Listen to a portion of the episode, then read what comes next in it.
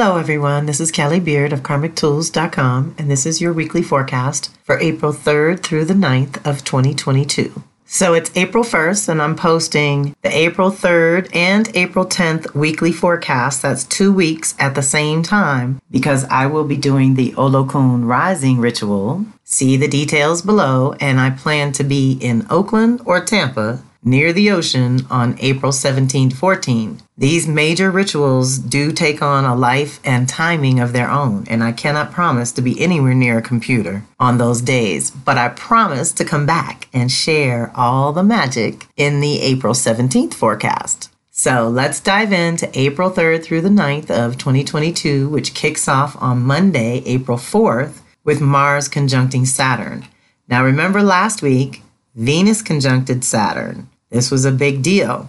Venus and Mars are a little tag team right now, but Venus moves a little faster, so she's the initiator. So she hit Saturn first to reorganize our values and priorities where our relationships and finances are concerned for the most part. I mean, it's anything we value, it's everything we care about, and our kinship with others that needs a reality check and a reset that is underway in Aquarius, which means sovereignty for the individual within the context of our partnerships and communities and the world and all that. Mars getting with Saturn is shifting our choices, right? We shift our values first and then we act on those values, correct? So now we're going to reset something that only happens every two years with Mars and Saturn, but only every 30 and probably more than that to get Mars there at the right perfect time to be with Saturn in Aquarius specifically. So this is a big deal because Saturn's wrapping it up there and about to move on into Pisces. And now I'm kind of curious.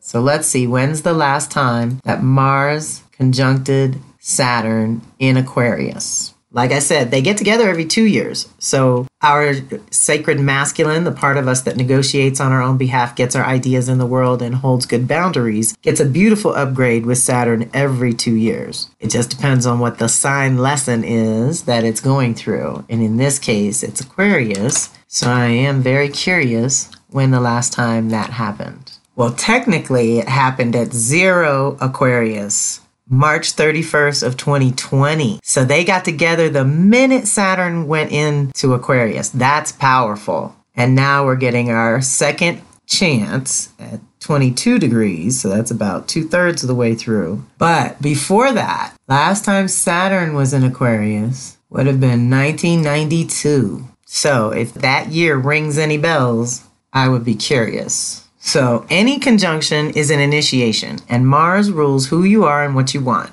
While Saturn rules your definition of reality and your physical limits, along with your roles and responsibilities. If you are feeling frustrated, you may need to clarify your desires more, then take tangible, practical steps toward them. Anytime Saturn is involved, it will depend on your personal nature, as some thrive on structure and good boundaries, while others buck the system and want to do it their way which causes its own types of conflicts in the world, as I'm sure you know. Sometimes this energy manifests as action being restricted and the anger that follows. So you can either be angry and feel restricted, limited, and unable to move, or you can see this energy as an opportunity to define the right choices to take and strategically plan to take them when the universe is more supportive. Deep breath.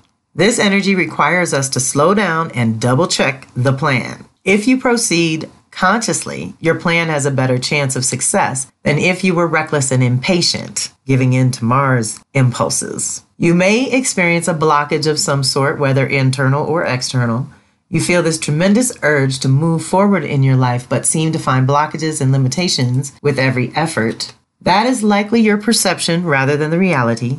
So ask yourself if you feel somehow inadequate to the task at hand or if you are dealing with some personal fears around this issue. Remember that fear is false evidence appearing real. So try to release the fear and reclaim your inner authority to create and lead your own life. If you don't, your outer circumstance only becomes a reflection of your inner belief. You will attract criticism and delays and repel support and protection. Take your grand vision and figure out three small steps you can take, even on this restricted level, that will still take you in the direction of your goal. Mars links up with Saturn every two years or so. So even though it is an initiation, you may be better supported for cultivating, planning, working behind the scenes, doing the detail work and foundational work, often known as the grunt work, that is necessary to support the grand vision when the time comes to fully express it. Okay?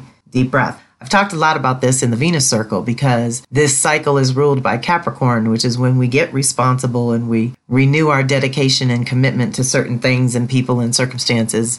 We get focused on our resources and our material and personal emotional security, right? If we do this well, y'all, during 22 and 23, 24, 5, and 6 can be amazing. There's such powerful energies coming around the corner for renewal, for rebirth, for being in a completely new position to respond in completely new ways. And if we're still dragging or exhausted or messed up in some way over the past two years, we're not going to get all the benefit out of the really positive, fiery energies coming down the pike. So the idea is to stabilize, strategize, organize, get your base foundation and your basic protections in place for yourself, you, the individual, and then start thinking about the rest of the world and what you can do to contribute there. But this is very big, y'all. And like I said, Mars and Venus just reset in Aquarius. Saturn's wrapping it up. I have a little extra paragraph here. Saturn in Aquarius is 2020 to 23. Basically, it's a two and a half to three year process with Saturn moving through a sign. During this time, we will learn about self sovereignty as well as local and global communities. This is the dawn of the age of Aquarius, when we get to be our individual selves with full conscious awareness that we are an intricate piece of the whole at the same time. Saturn's sojourn through any sign will first dig up the weaknesses and unstable aspects so that it can reorganize with the values and priorities of now. We are literally ending an era when government elite got to run everything, and now humanity is going to shift and learn how to be self governed and self contained within each community, starting with the one that we actually live and function in. Venus and Mars just initiated a new cycle in Aquarius, and now they will each ground the new reality, purpose, roles, and responsibilities for the sacred feminine and masculine, which is how any of us create anything in the world. Their reset at the only time in 30 years that Saturn is there is a big deal. We can set the tone for the next 30 years in a tangible way with Saturn's help. Last time Mars initiated a new cycle with Saturn in Aquarius was 1992. So, like I said above, think about that. Some of you were born then, I get it. But this is your culmination. This you're probably close to your Saturn return. That was Monday the 4th. Then Tuesday the 5th, Venus enters Pisces until May 2nd. Now remember, I said they're a little tag team. Next week, Mars enters Pisces, but stays for a little longer until May 24th. So, Venus moving through Pisces activates the values of healing and wholeness. It is the most creative and inspiring for artists or healers, activists who care about all life on the planet. And for the rest of us, perhaps a little of that fairy dust and synchronicities will rub off on us too. It is a good energy to reflect on how you will infuse your spring goals with soul and beauty. Later in the spring, the energies are going to get active and fiery. So let's use the cool waters of Venus and Pisces to reconnect with our own intuition about what might be worthy of our attention and investment this year. I also cooked up this little list of light and shadow of Venus and Pisces, so enjoy. This Sea Goddess by Jessica Meredith is just one of my very favorite pictures. And as soon as I saw it, I was like, oh my God, that makes me think of Venus and Pisces. So I hope you enjoy that graphic as well. That's in the blog if you're listening to this and you haven't seen it yet. So the list for the light of Venus in Pisces is being mystical, magical, imaginative, and devoted in love. Spiritually anchored with innate self trust. Okay, this is the part of us that can really tune in to spirit and our intuition. Ability to heal and integrate fragmented relationships. What do we say about making things whole again? valuing intuition and knowing your connection to source, dissolving boundaries so greater love can emerge, maintaining the connection between body and spirit, acknowledging and honoring the divine or sacred feminine, being a world service dedicated to global oneness, ability to easily navigate other dimensions of reality. Okay, so that's available to y'all. This is the time to tune in. This is the womb experience. Venus has now made it through the whole zodiac. Mars has made it all the way through the zodiac, and we're resetting a new cycle. And so when we get to Pisces, it's always that incubation of the vision that we're going to birth next, whatever that is. The shadow side of having Venus in Pisces is being overly critical and demanding in love, self doubt, and an inability to deal with confrontation prone to martyrdom, self sacrifice, and manipulation, insufficient boundaries and subsequent confusion, deep breath, being delusional, having blind faith in love or money, excessive anxiety or fear of loss and abandonment, lack of faith or inability to connect to and follow intuition, unreasonable fears or phobias regarding love or money, and an imbalanced and entangled with social fears and collective trauma. Okay. Part of that is probably because many of you have probably heard me say that Cancer is the empath, Pisces is the intuitive, Scorpio is the psychic. What ends up happening is those are the parts of us that pick up signals, right? With Scorpio, it's all about the individual. It's survival. It's self preservation by any means necessary. And we all have it somewhere. Cancer feels it for the family they pick up on all the family signals, or that part of your chart is where you pick up on all the family dynamics or what went on in childhood that made impressions but maybe wasn't talked about openly, right? So, cancer, the empath in us ends up feeling it most acutely, let's say, for the family. So, Scorpio's the individual, Cancer's the family. Pisces feels it for the world. So, this entanglement with social fears and collective trauma is something that we can tap into at this time easier than ever. Boundaries are the key. That's all I can tell you. That's your antidote is to get in your Virgo, which is opposite Pisces, get in your body, check in with your system to see how much it can actually handle of social fears and collective trauma. If you can't handle it, don't put yourself in that position. People get real pissy with me and my boundaries. I don't even care. But I am in self preservation mode right now, and I know out the gate that my heart cannot handle knowing absolutely every tragedy going on around the world. I just can't handle that. So I don't even let my empath, my psychic, or my intuitive go there. I stay in prayer mode. They say, why worry if you're going to pray? And why pray if you're going to worry? Worry becomes this neurotic thing that humans do. I'd rather give it to spirit and let the chips fall where they may. Most of the time, spirit makes it better and is more effective than I can ever be. It's deep. It's so I try to stay out the way now in my old age. I know better now than to challenge that. And at this time, we are so in a, like I said, that womb space of incubating the next vision. So let's let go of the baggage and the trauma so that it doesn't feed the root of what we're initiating going forward. Okay.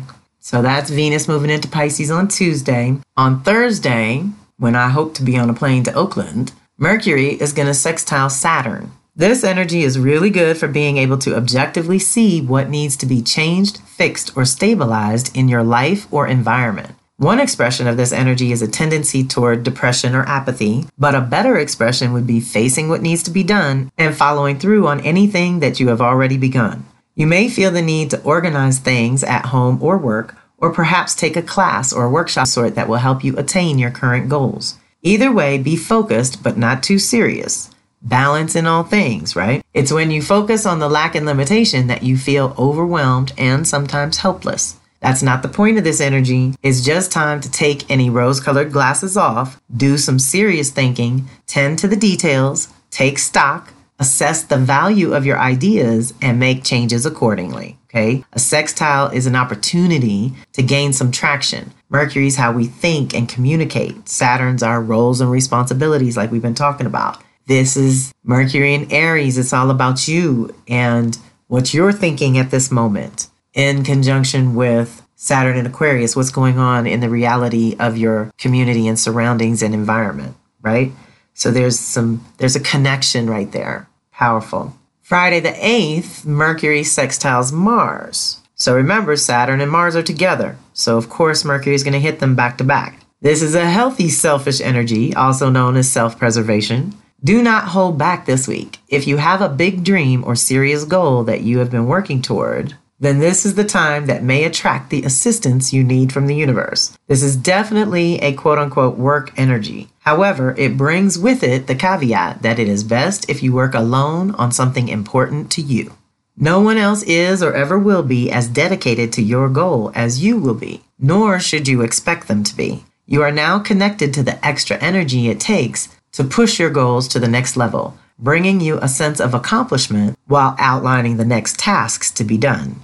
Opportunities present themselves all the time. All you have to do is be ready. If you are given the opportunity to make a presentation, then go for it. Your clarity, energy, and enthusiasm will be unmatched, and that's what people respond to. Don't choose this time to be shy or doubt that you're ready.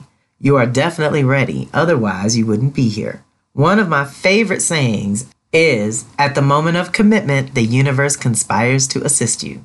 It's time to decide if you are committed and how truly committed you are to your own success. Deep breath. And let me just say, that is Friday when I will be in the thick of the ritual. I'm so excited. I want to be with some people for this, though. I'm happy to go be a solo mermaid. I will do that if I have to. But we're checking flights and hoping that my angels that are my travel agents work this out for me to be in Oakland with Yeye Luisah Teish.